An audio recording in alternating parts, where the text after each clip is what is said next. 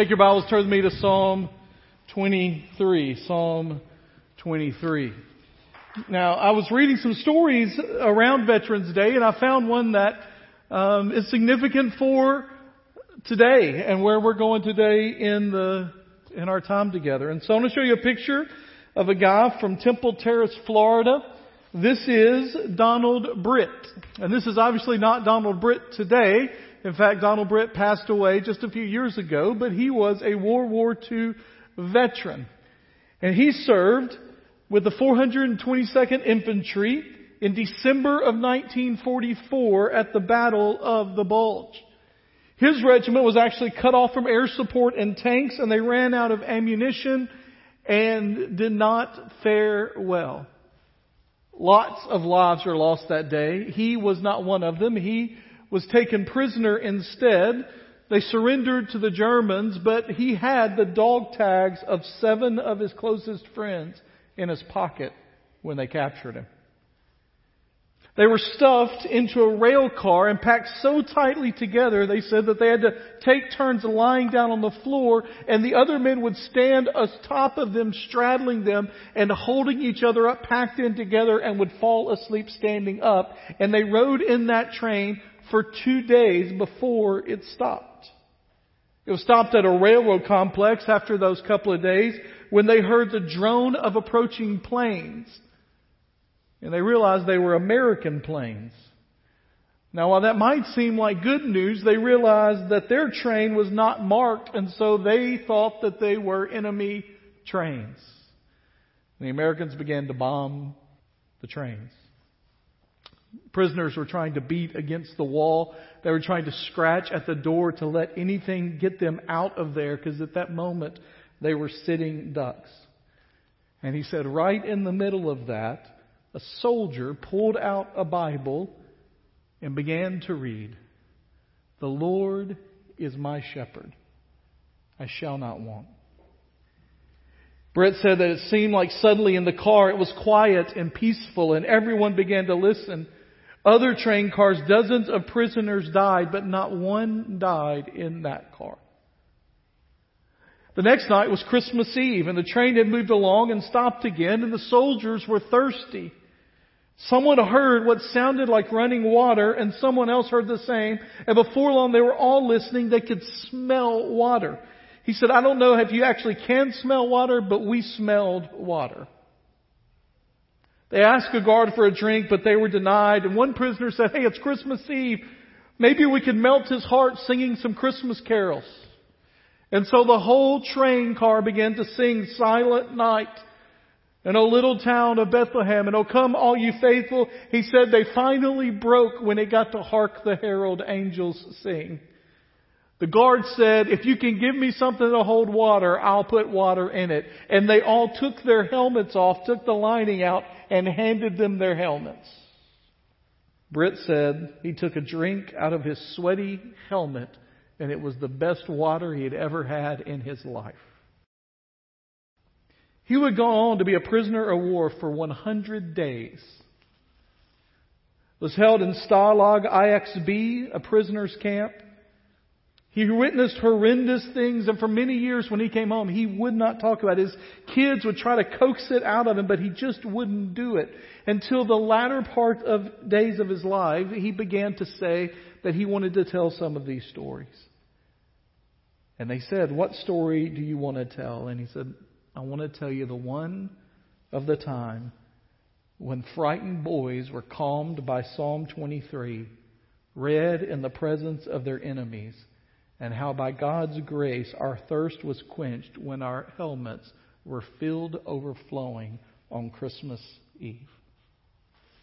Today we continue our series in Psalm 23. The Lord is my shepherd. I have what I need. He makes me lie down in green pastures. He leads me beside quiet waters. He renews my life. He leads me along the right path for His name's sake. Yea, though I walk through the valley of the shadow of death, I will fear no evil, for you are with me. Your rod and your staff, they comfort me. You prepare a table before me in the presence of my enemies. You anoint my head with oil. My cup overflows. Surely goodness and mercy will follow me all the days of my life, and I will dwell in the house of the Lord as long as I live. Today we continue our series looking at Psalm 23 verse 5. Now I want to go ahead and give you the main idea and the question I'm going to ask at the end of the sermon. The main idea will be what we will follow throughout, but I want to give you those two things at the beginning so then we can unpack what this looks like. And here's the main idea that we're looking at today that I want us to grasp as we read this one verse is that God invites us to fellowship with Him for our benefit and His glory. The Lord invites us to fellowship with Him for our benefit and for His glory. And here's the question I want to ask you at the end of the message today that I want you to be thinking about and to truly interact with the Lord on this one, and that is, whose invitation are you accepting? So let's start. Just start to break down that main idea.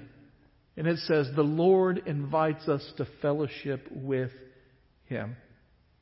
Look at Psalm 23, verse 5 says, You prepare a table before me in the presence of my enemies. You anoint my head with oil. My cup overflows.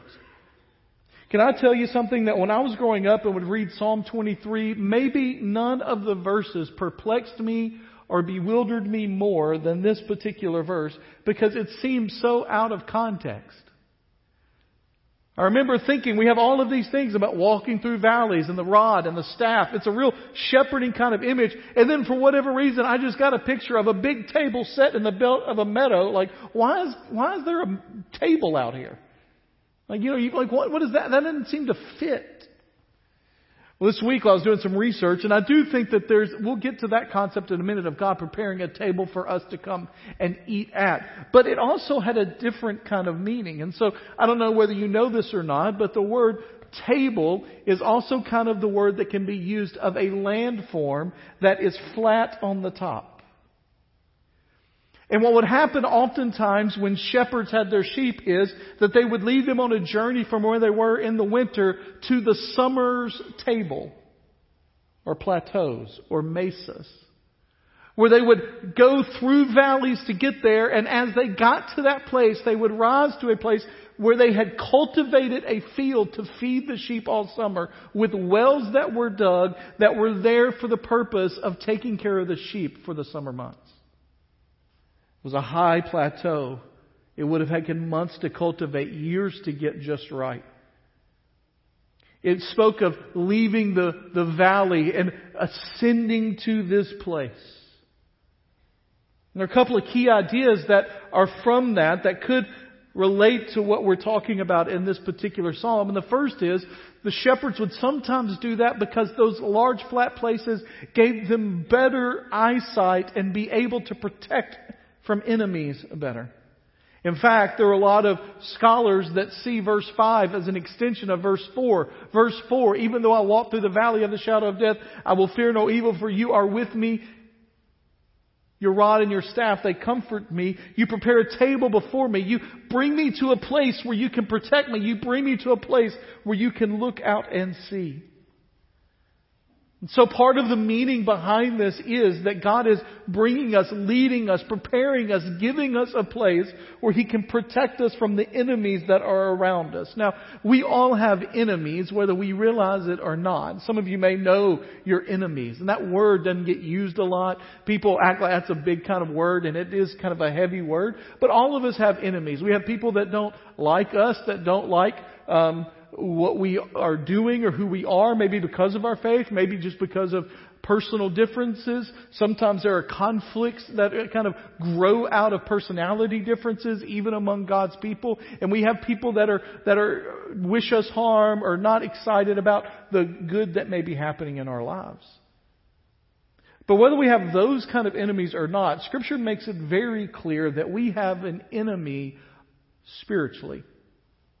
Ephesians chapter 6 tells us that we realize we do not wrestle against flesh and blood, but against principalities, spiritual things. And so one idea in this that he brings us to a table, he prepares a table, he gets ready a mesa, he gets ready this place, is that he is preparing for us a place where he can protect us better from what may be coming. But ultimately, this is about what it first appears, even if it's not a wood table in the midst of a meadow. This is about God preparing a place where he could feed the sheep and tend to them in a gentle way and fellowship with them.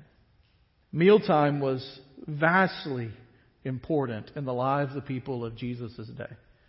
I mean, when you think about the Gospels, one of the things that Jesus got accused of again and again and again is that he constantly ate with the wrong kind of people you remember a couple of weeks ago when we had family worship and we talked about Luke 15, the parable of the lost sheep? Do you remember what came, that came from? Why Jesus even talked about those parables of the lost sheep and the lost coin and of the lost son? If you remember, it's because the scribes and Pharisees were like, look, he's eating with the wrong people. He's inviting the wrong people. He's hanging out with the wrong people. And Jesus basically says, you're right. According to your tradition, but not according to God's heart. And what happened is when you invited someone in your home, you were accepting who they were. You were telling them that they were good to be in your presence. And the most intimate moments of friendship happened over a meal. You think about Jesus when he um, told Zacchaeus to come down from the tree. He didn't say, hey, come down, man, let's have a conversation real quick. What did he say? Hey, come down, I'm going to your house today. He went to his house to eat. Do you remember when he went to the house of the Pharisees and that Jesus got offended, if you will? The woman comes in to wash his feet with her hair and tears and Jesus says to the host, she is doing what you should have because you didn't follow protocol and it was a big deal to break protocol. Throughout the New Testament, Inviting someone to a meal was an intimate moment of inviting them into your home. In the Old Testament, when the psalm is written, it was just as important. It was part of what they were. Their culture was that they were supposed to be hospitable people. It's honestly a, a trait or set of understanding that we have lost in modern day world. I read some interesting statistics recently that said that Americans today spend more time cleaning their house than at any time in the history of the world. Either having someone clean it or cleaning it themselves. And spend less time with other people in their home outside the family than any time in American history. We spend more time taking care of it and less time inviting people in. This was a cultural thing for them. If you invited someone to dinner, if you prepared the table for them, it was inviting them into fellowship. For a moment, just think about the reality that you have been invited to dinner to dine with the God of the universe. He has invited you to sit down and have fellowship with Him to sit down and enjoy moments with Him, to sit down and engage in conversation with Him. The God of the universe says that of all the priorities and all the agendas that are out there with running the universe and making sure it all stays in place, I want you to know that I have made time to spend time with you. That I have made time to be with you. The question is will we accept that invitation? Will we sit with the Lord? Will we just relax in His presence? Will we listen for His voice? Will we read His Word? Will we spend time in prayer? Will we accept the invitation that comes from the God of the universe to sit down and dine with, fellowship with Him?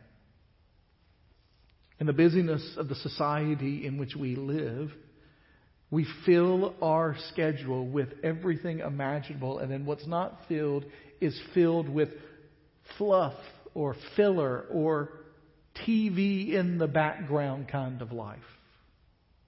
God invites us into fellowship with Him. It's important to understand why. And he tells us in this passage, he invites us into fellowship with him for our own benefit. Verse 5 there says, You prepare a table before me in the presence of my enemies. You anoint my head with oil, and my cup overflows.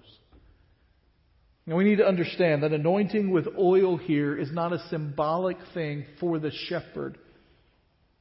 Dwayne Deckard is a sheep rancher who is also a pastor, and he raised livestock since his dad gave him a lamb to bottle feed when he was a preschooler. He has like 75 sheep now, and he doesn't even name the sheep because it's easier to remember the number for the sheep than the name. And he says that some time ago he bought number 27. It was an ewe out of Ohio, and the first time number 27 saw him, she ran to the back and wouldn't have anything to do with her shepherd. He said normally new sheep accept the shepherd in a short period of time because they learn that that's the hand that feeds them. That's the hand that takes care of them. But 27 would have nothing to do with him for over a year. As soon as he would approach, she would run to the back of the barn every time he came in. She would run to the back of the flock to get away. He said, then she hurt her foot. And I needed to help her. And she wouldn't let me. She'd run as fast as she could on her sore foot, and I could never catch up to her. And as a result, he said, she limped for a long, long time. And then she got very sick, and there was no choice. I had to catch her, get her into a confined space so I could work with her. He said she needed individual care. She needed antibiotics. She needed injection. And he said, and as I doctored her, I talked with her gradually. Through those talks, 27 began to warm to him and began to trust him. He said, finally, through that process, she accepted me as her shepherd, and now she's just like all the other sheep. He said, just the other day, she was eating out of his hand. And when I held the bucket out, she came right up to me. 27 made an amazing transformation from a lamb that wanted nothing to do with me to one that has fully accepted me and allows me to care for her and her lambs. Sometimes we're stubborn like that with the Lord. The Lord is wanting to help us. He's wanting to take care of us. The purpose of oil in their society oftentimes was that they would put that on wounds as a healing agent. In fact, there are sheep herders that even today in competitions that they would, they'll put a little bit on an ear that is hurt. And Psalm 23:5 speaks of the anointing the head with oil. It speaks of cups overflowing. It speaks to the shepherd tending to the sheep. And it's often during life's hurts that we come to understand the heart of the shepherd as we learn to accept his care and to trust his heart. And as he tends us and mends us, we begin to relieve ourselves of the idea that we should be scared of him or run away from him because he is the one that offers us true healing. God wants to take care of us. There's a, a word throughout Scripture that is the word tend. Frequently occurs in Scripture. It comes from an, uh, our translation of it comes from an Old English word tendon, which we mean to stretch. It's actually the word that we use for the tendons like in our body, that to extend, to attend, to, to even to stretch out our hand to do something helpful. The extended hands that care for individual needs. In scripture, God talks about doing that with us. Isaiah 40:11, it says, He tends His flock like a shepherd. He gathers the lambs in His arms, carries them close to His heart. He gently leads those that have young. In Ezekiel chapter 34 verses 11 through 6 it says, I myself will search for my sheep and look after them as a shepherd looks after his scattered flock when he is with them. So I will look after my sheep. I will pasture them on the mountains of Israel and in the ravines and all the settlements of the land. I will tend them in a good pasture on the mountain heights of Israel and that will be their grazing land. There they will lie down in good grazing land and there they will feed in rich pastures on the mountains of Israel. I myself will tend my sheep. I will bind up the injured and strengthen the weak. The picture here of anointing with oil is of the shepherd tending to his sheep. By the way, it's interesting that this picture of anointing with oil is carried throughout Scripture not only to be the place that talks about a healing kind of happening, but also as a place to show God's blessing. In fact, the name that Jesus is given, excuse me, the title that Jesus is given, Christos, comes from a word that literally means anointed one. He has been anointed by the Spirit of God. He claimed, Isaiah 61 for himself, that the Spirit of the Lord is upon him to preach good tidings, to heal, to proclaim liberty, to comfort, to give beauty for ashes, the oil of joy for mourning, and the garment of praise for the spirit of heaviness. When we accept Jesus as our Savior, His Spirit indwells us, and as He allows His Spirit to indwell us, as the Spirit comes to indwell us, the Holy Spirit pours God's grace into our lives. He infuses us with His all-sufficient power. His presence abides within us. He is the comforter and the counselor and the one who comes along to help. The Holy Spirit makes real to us all that the Father has promised and planned and provided for us through Jesus, His Son. Scripture says that He anoints my head with oil. He brings healing and hope. But then it also says, My cup overflows. God is not stingy.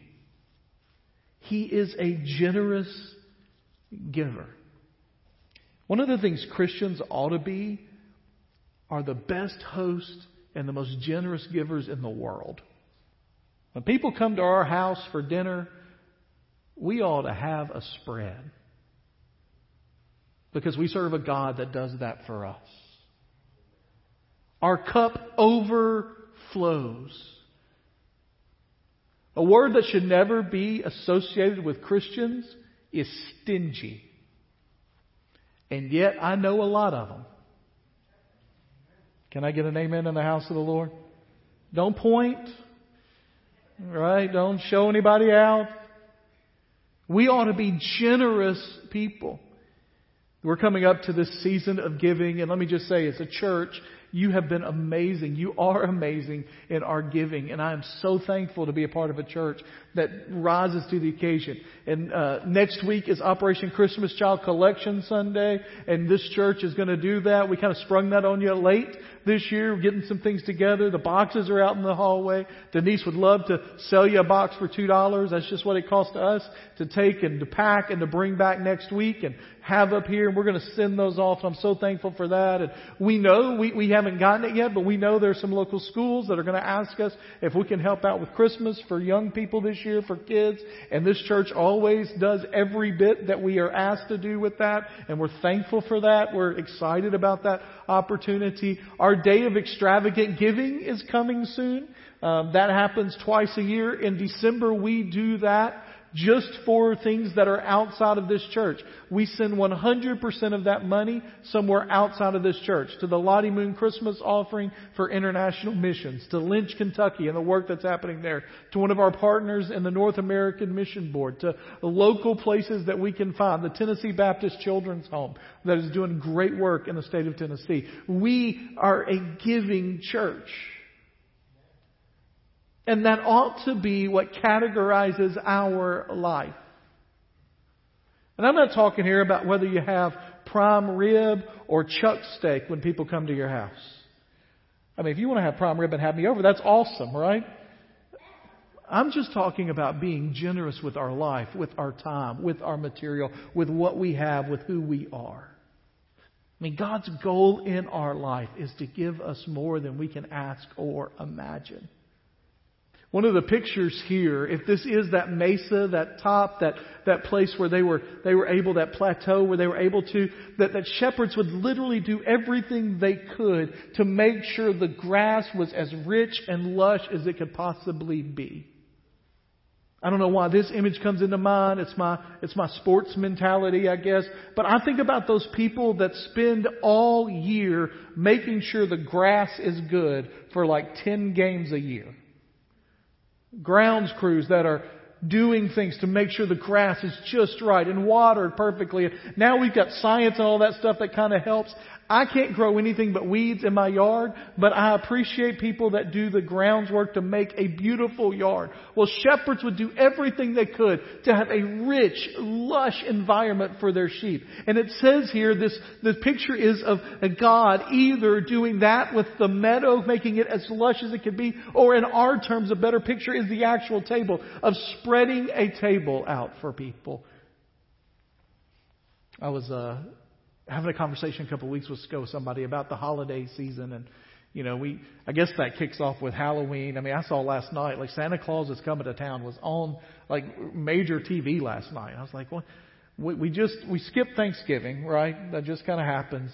We, we jump right to Christmas. It's okay to celebrate the birth of Jesus. That's not, I'm not being Scrooge about that, but it's just interesting, right? But I was talking to somebody and I said, you know what's interesting is, is the older I get, the less important Halloween becomes. Right? Now, when you were a kid, that was it, right? Outside of your birthday, when the whole world is focused on you, Halloween was it. I mean, you go to strangers' houses and they give you stuff your parents wouldn't let you eat the rest of the year, and you have license to eat it, right? Um, I heard this week that a couple of teachers at Madison Creek for snack time may have had to ban candy from snack because parents are like, we got to get rid of the candy, throw that in there for snack this week, right? It's rumors, hypothetical, I've heard.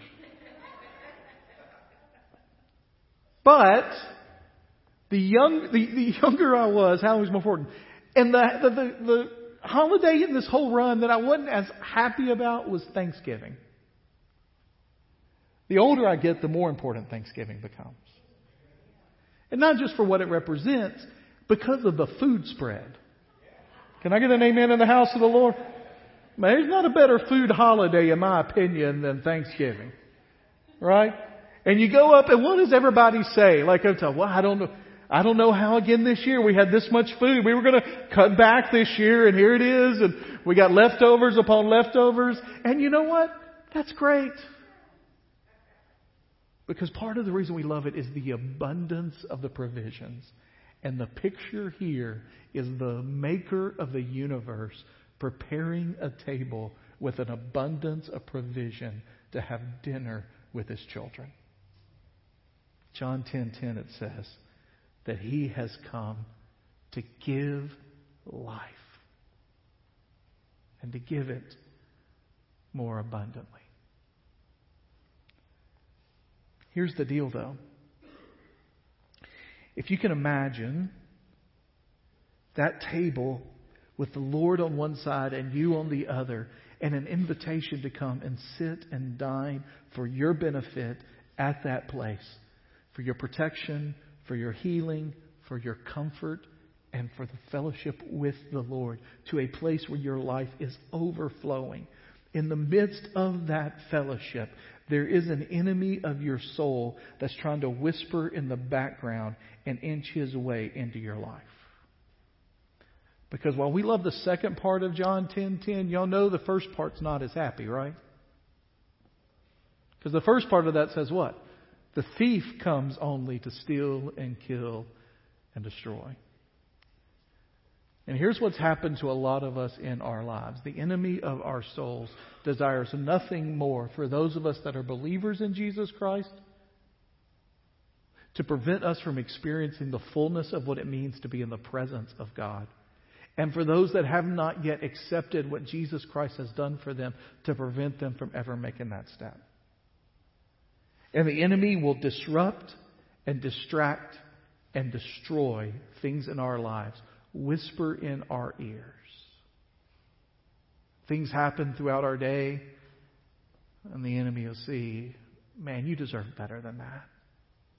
You deserve a break. Don't be don't worry about that. Don't worry about them. Or he'll play the game of talking down on us. You don't you don't deserve anything more. You don't deserve better.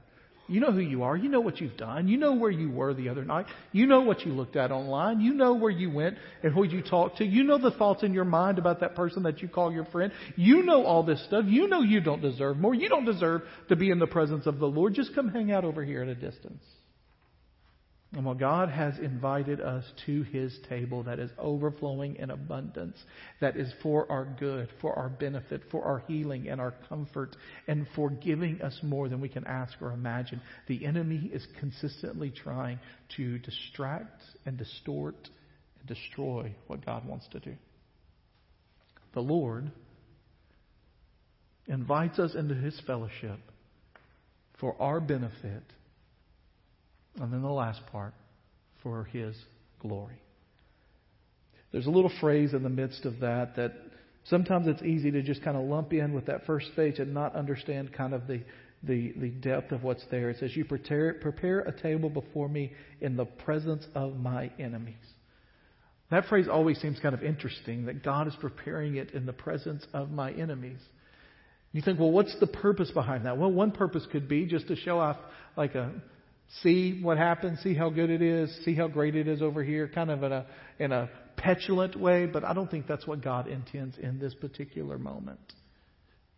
There are definitely times in Scripture when God shows off His power by protecting His people for the others to see and then destroying them or harming them and saying, See, this is the protection my people get that you don't. But I think that there is an evangelistic element to what is happening here. In the presence of my enemy, it is that God is showing off in the lives of His people in order to show His glory.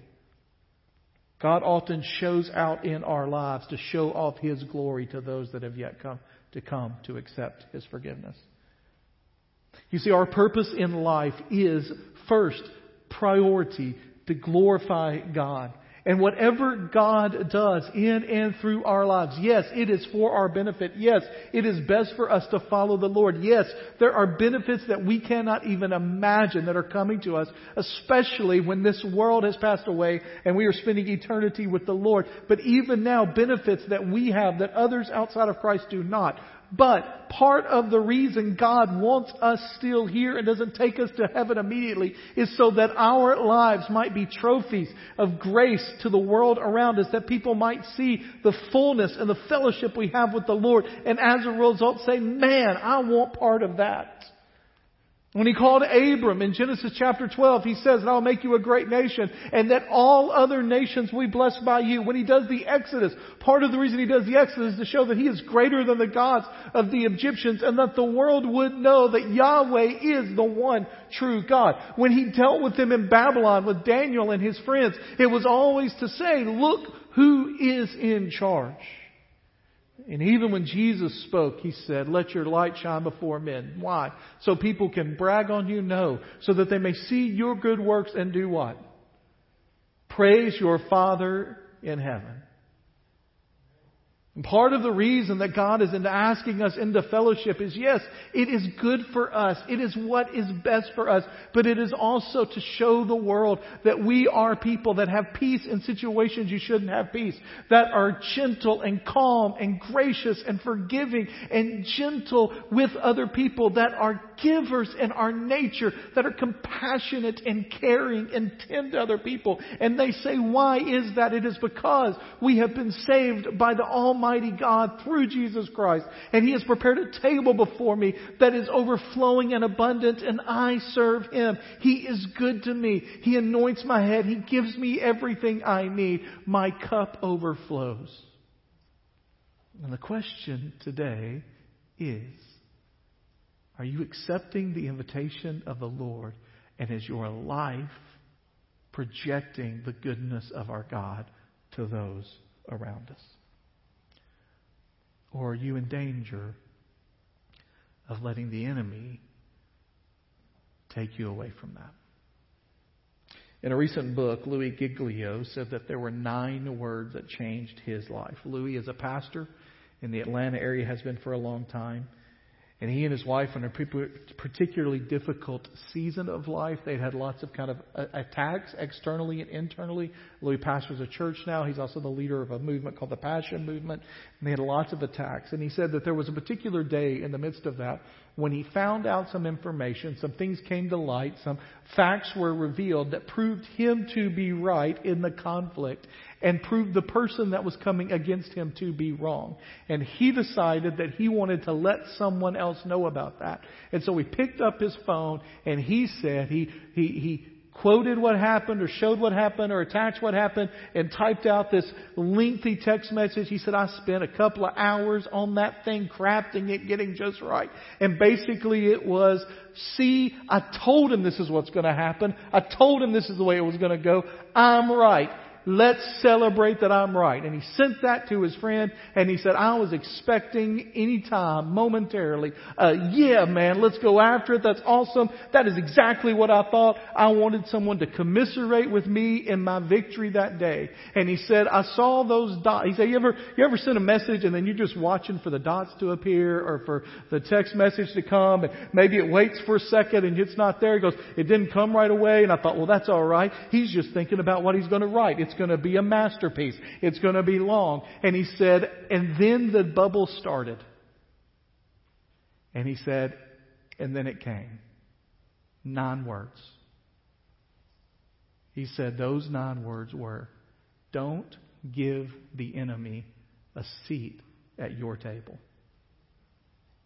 Louis said, I was on the verge that day, I realized afterwards, of allowing this situation be something that distracted me from the fellowship I had with the Lord. And I needed a friend to say, don't let what's happening turn you bitter or away from what God is doing.